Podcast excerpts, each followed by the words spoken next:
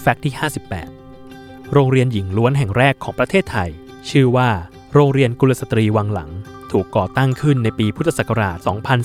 2417 โดยคณะมิชชันนารีชาวอเมริกัน ซึ่งต่อมาโรงเรียนแห่งนี้ก็คือโรงเรียนวัฒนาวิทยาลัยในปัจจุบัน